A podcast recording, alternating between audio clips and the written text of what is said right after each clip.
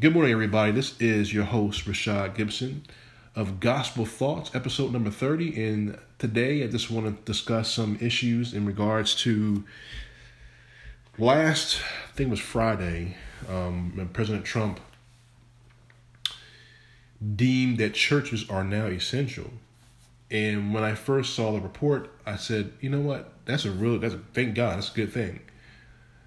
And again, I was naive because um, I did not expect to see a lot of the responses, particularly from black Christians and black leaders, that was, I would say, at the very least, just bizarre. Just bizarre. It was, it, it was, it is, it was bizarre, and it's, I just, I really shake my head and I say, this is an indicator that something is really, really wrong. There's something really wrong. There's something really wrong within the church, and there's something really wrong within our political perspectives. Now, why am I saying that? Well, when I go through my Facebook feed and and I and I see the things that a lot of black Christians, black leaders are saying, they say a lot of things, they've said a lot of things like this in so many words that we don't need Trump to reopen the church. We are the church. The church is only a building. The people are the church. And I'm and I'm and I sit there and I say, I, I understand where they're coming from but is really does not apply to what President Trump is stating. I mean, it's it's something that is it's so far off. It, it doesn't make any sense whatsoever to what the key issue is. Again, the key issue of the whole matter, when we look at what's happened over the last three months, if you were to have church, it was a very much a possibility that your church will be issued a citation, which many churches were. Um, in some cases, uh, pastors were put in jail. And in one case, I know, unfortunately, one case, one church was even burnt to the ground because some people were sick enough to burn a church to the ground because they feel as though that you know people shouldn't be going to church. But nevertheless, the whole point is the reason why he reopened churches was because there now would be no restrictions, and since there's no restrictions as a church being essential, there would be no penalty if you did go. So when I when I when I began to read these comments, I just shook my head and I said, "How can you be angry? How can you be angry at him?" Reopening the church, and you don't have any penalties. It, like, and, and that's when I said, "Yep, this is a case in which what we're seeing is the root of bitterness that is really rearing its ugly face within many of us." Because there is no there is no logical or rational reason why any Christian should be upset that Trump said it's okay now for you to go to church. There's there, there's no reason. There's there's zero. There, there's absolutely none. There's absolutely there's zero. There's none. There's not one reason you you can tell me you should be upset about that. There's none. Because the truth of the matter is, just because he says that it's church is essential does not mean that a pastor has to open the church up. I mean, pastors, that's your choice. You can you can open your church up, or you can say, "Well, I feel as though it's still not safe." That's your choice. You can say, "We're not going to have church until I feel as though it's okay," and that's another discussion you can have. However, the fact of just being upset because he said that a church is essential is absolutely insane. It's it is insane. This is spiritual. This reveals something is going on spiritually. There's something going on entirely that's spiritual. It is a it is a huge problem in my view. Because I'm I'm gonna go into something right now, and I wrote about this on my page. You know, I was thinking about just the response of many Christians, many black Christians especially, and just trying to trying to understand where this animus is coming from. And, and I mentioned this on my page.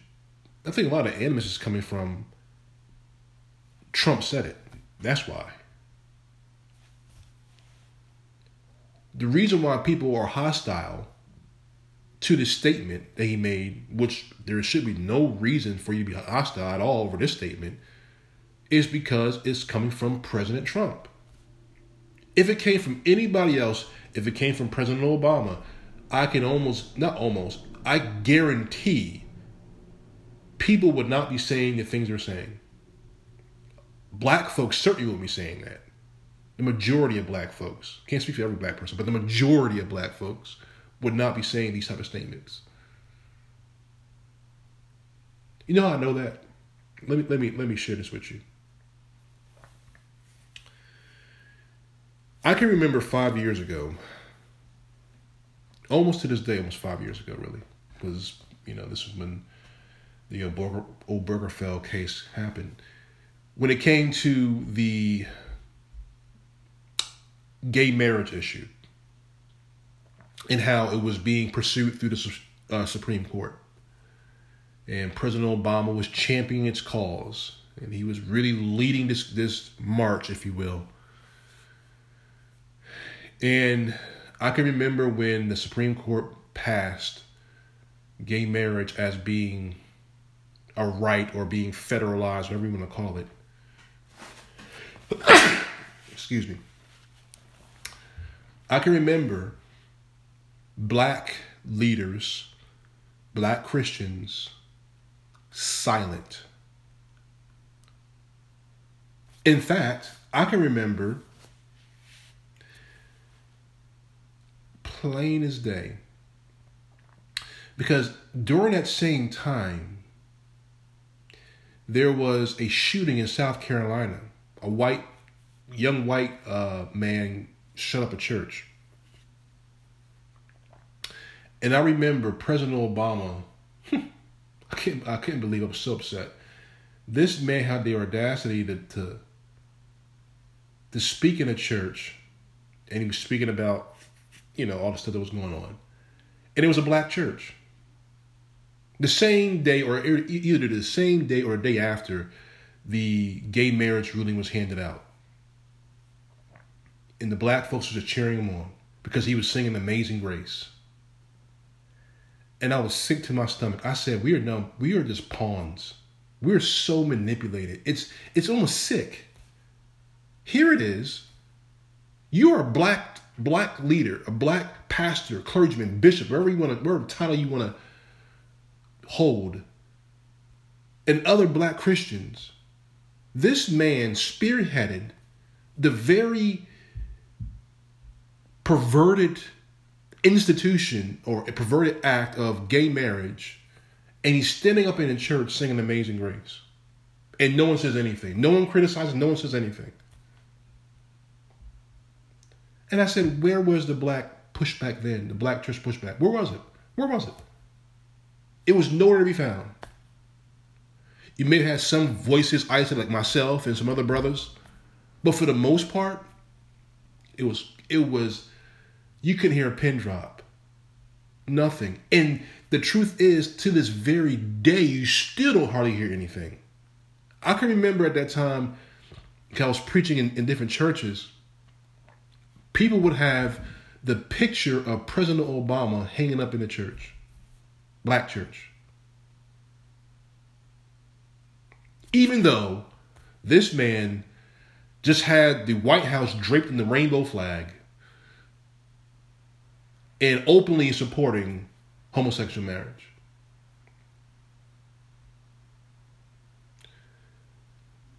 He is literally, he was literally the figurehead to institutionalize unrighteousness, to institutionalize immorality. He actually was a leading figure. In fact, in a Newsweek in a Newsweek magazine, it had him on the front cover as saying the first gay president. And I bring that up because I say, where was the pushback for that for the black from the black church? Where was it? Where was it? Where is it today? Next month, in a couple of days, now because President Obama really gave fire to this whole Pride Month in June. Throughout the month of June, you're gonna see all this gay stuff going on TV, on your jobs, everything. Who gave that life? President Obama.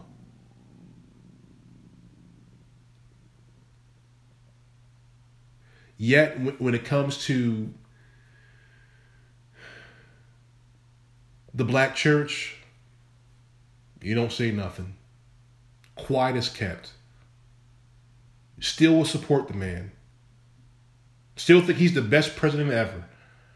And you, you, just you sit back and you say, there's something really sick going on here. Because on one hand, we'll be quiet on that issue. On the other hand, when President Trump says we're going to reopen churches, which means you're not going to have any penalties if you go to church, we want to push back. It doesn't take a rocket science to figure out something is entirely wrong.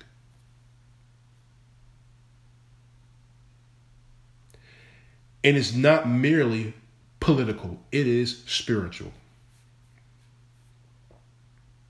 You know, one of the things I realized too, this is one thing that gets me also perturbed or very, very disturbed is when I hear people talk about institutionalized racism. When I hear that, I just say, I, I just want to jump out of my skin. You know why? Let me let's just let's just think about this for a second.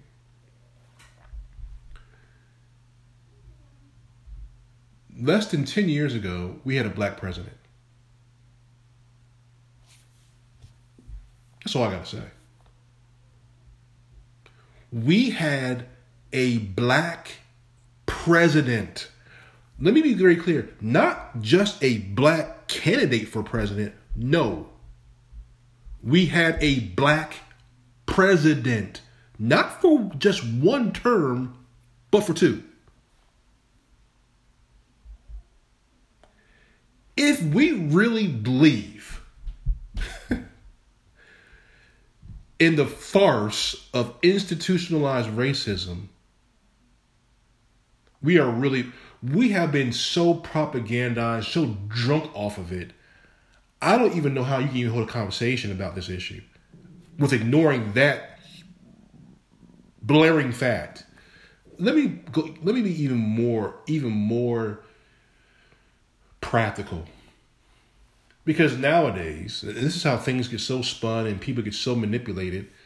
Because every Trump supporter is a racist. So I mean, every Trump support, every, every white person that supports President Trump is a racist. That's the that's the, the narrative primarily. And if you're black and you support President Trump, you're Uncle Tom. So of course, you know that's another scare tactic, scare tactic to keep black people from voting for uh, um, a Republican Party candidate or Trump, whatever. Let me just break this something down to you guys. Have you ever thought in 2008 when President Trump defeated John McCain, in 2012 when he defeated Mitt Romney, that a good portion of those very same Trump supporters had to have voted for President Obama? Or he would not have been elected. And President Obama over, overwhelmingly won. So that goes to show you that a lot of the people who voted for Trump in 2016 had to have voted for President Obama in 2012 and in 2008. Why is that even? Why is this not even brought up? Why is that? I mean, these are just basic, fundamental facts. I mean, this is common sense.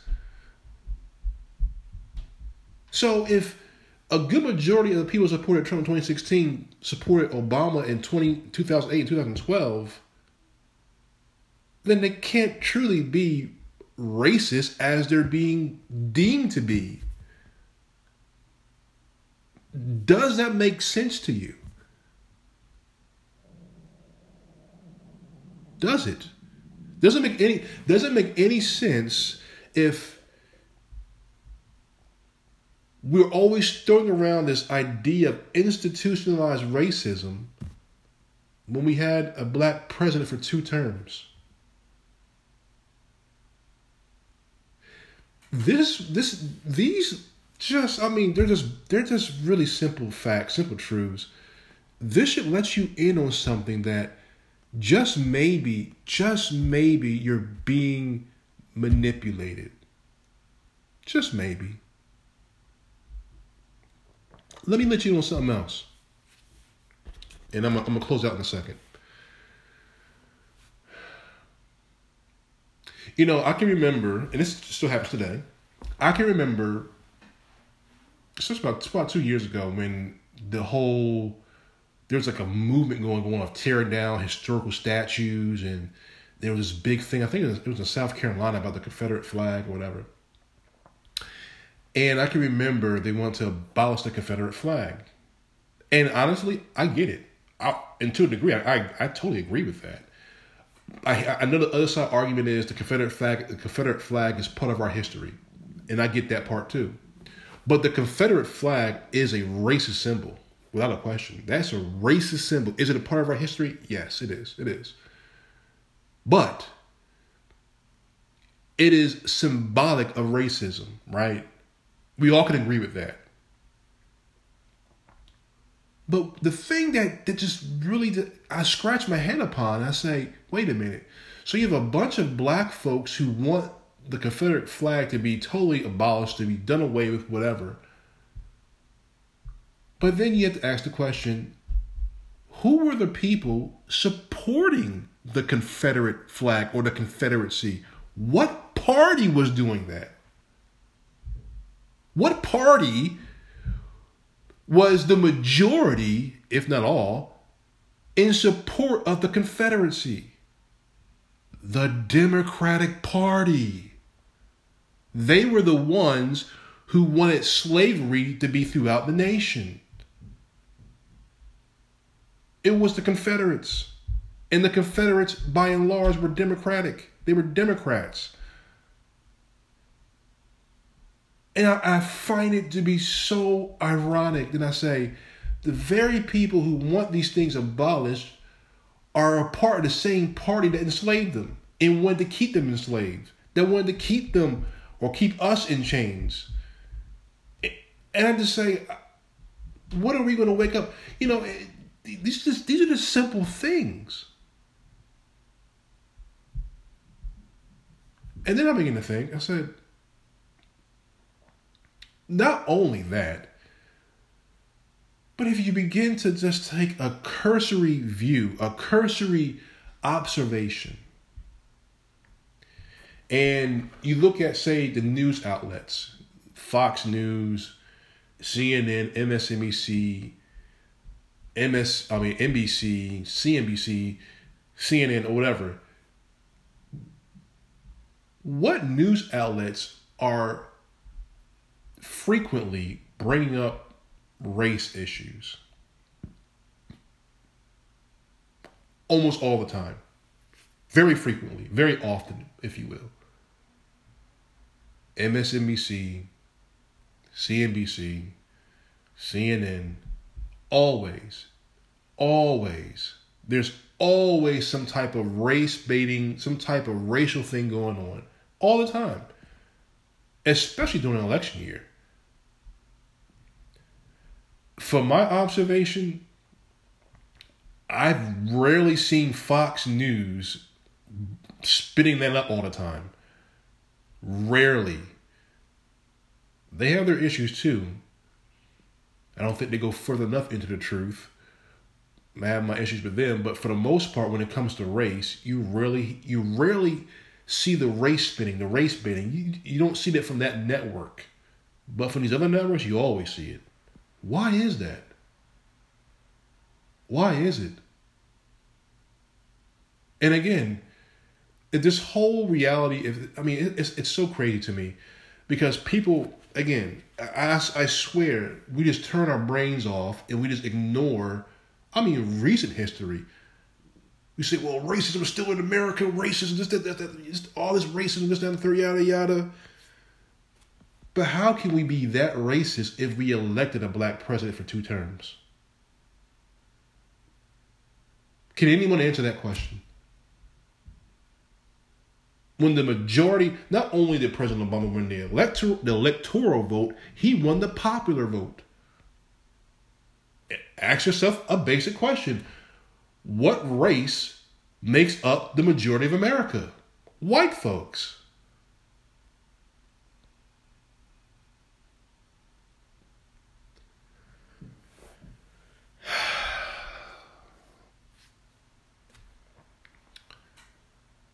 So, no, institutional racism is a farce. Institutional immorality is true. Institutional, you can say perversion is true. And that's, you know how that, that's true through abortion, through homosexual marriage. And it, it's not, it is no coincidence that those two issues that are institutionalized are held firmly by the Democratic Party. You know, I hear people talking about, well, you know, you can't be a one issue a one issue voter, this and a third. And I'm not. There's multiple reasons why I don't vote for the Democratic Party. But my friends, if we're talking about instant, instant, institutional institutionalized evils, how do you avoid that? These are not just every now and again type of things, or you know, this happens over here, sometimes over there. No, this has now has been placed into quote unquote law, Supreme Court law, if you will and held firmly by one particular party. Because the Republican Party does not hold firm to those to those evils. How do you still vote for them? How do you how how do you still support that party? I don't if you're a Christian, how do you do it? How? It's because the Republican Party is racist. Again, listen to what I just said a second ago your mind is being so manipulated. It, it, it's it's it, it's so obvious, and I get it because again, I wasn't always a conservative. I grew up in a Democratic household. I mean, that's where I grew up. Most black folks grew up in a Democratic household. But when I got born again, got saved, and I began to develop my own values and convictions and what I stood for, what I believe for, and what, I, what I'm passionate about, I began to realize that I don't support any of this mess from the Democratic side, the majority of it. So I'm gonna close out like this. When we stand before the Lord Jesus, one thing that we need to be sure of is what his word states. What, what does he say? He says, Seek first the kingdom of God and his what? Righteousness.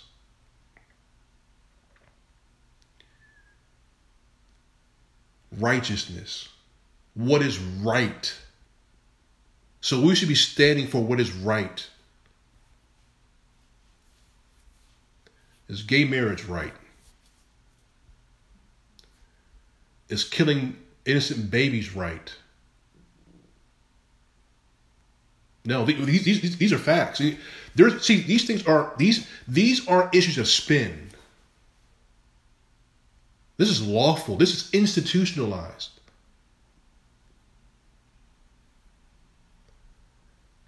And I wonder if the Lord will ask us on that day, why did you stand in support of these issues? And you say, well, Lord, I didn't I didn't support these issues. Yeah, you did. You supported the very candidates that implemented these issues.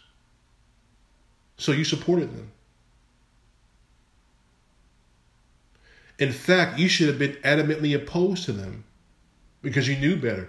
In fact, what does what does the Lord say? What is it in, in Matthew seven when he talks about many will come to him on that day and says, Lord, Lord, do we not prophesy, do we not cast out demons, do we not perform perform many many mighty works? And he said to them, What? Go away from me, I never knew you. But what did he say in that last statement? Depart from me, you workers of lawlessness. What does lawlessness mean in the Greek? Anomia. That means to live without a law. What is homosexuality? What is killing innocent babies? What would that be considered? And it's institutionalized would that not be considered lawlessness? Would that not be considered unrighteousness? Now, don't presume I'm saying that you're, you're going to go to hell by supporting these issues. I don't know. I'm not the judge. But I would say that should all this should clue us in that this is not acceptable. Especially being a Christian. You know better. You know better. And the majority of us stay supporting this corrupt party primarily due to the fact that we have been manipulated to believe, oh, the Republican Party, Trump, they're racist. So I'm going to stay here. And you've been lied to. Because it makes no sense.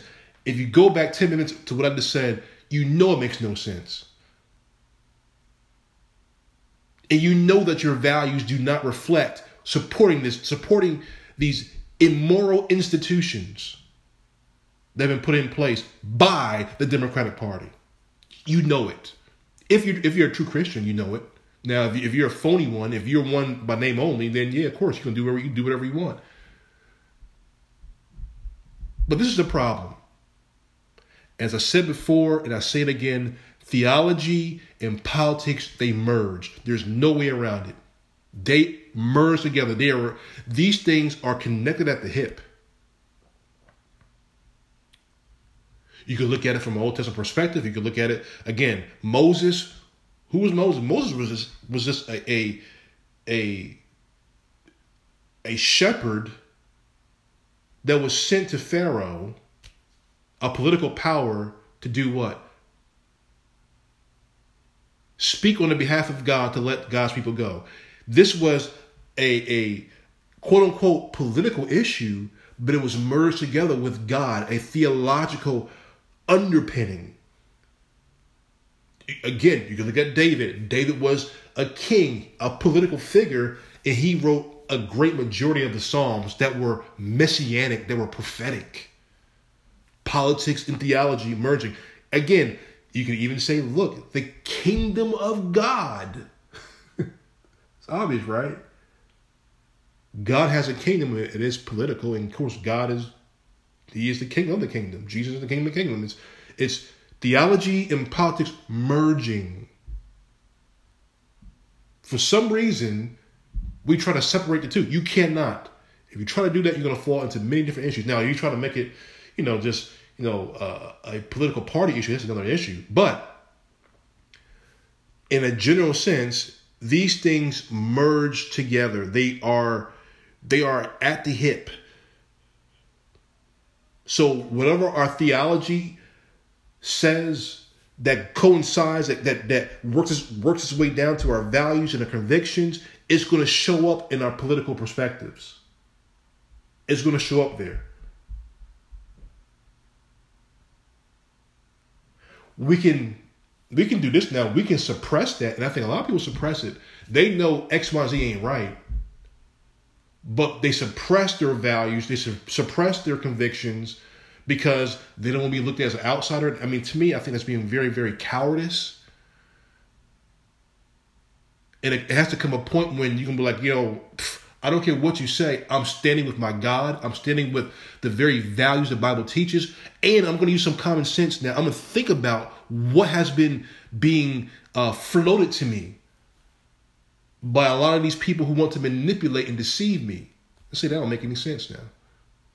I can see through your deception, and I'm not going that direction. You guys need to begin to make some choices. So on that note, I'm gonna stop here. I can go on about this. I'm very passionate about this. Um, but I just want to awaken us to this fact that yes, our theology, our politics, or you say your spirituality and politics, they merge. They're at the hip. And again, I spent the last 30 minutes explaining this. So in saying that, guys, you know, share this video. Um, leave a comment. Um, and just stand, stand for what's right. Seek first the kingdom of God and his righteousness. That's the words of Jesus. Even when it means you're going to be called every name in the book. I've been called the names. I offend people because I, I, I try my best to speak the truth. And if it means family or friends not liking me, so be it. Who cares? What really matters is Jesus, his opinion. That's what matters. Forget about your friends and your family. What does he say? I'm accountable to him. You're accountable to him. Let's get to it. All right, guys. Have a blessed day, and I'll be talking to you guys soon. All right. God bless.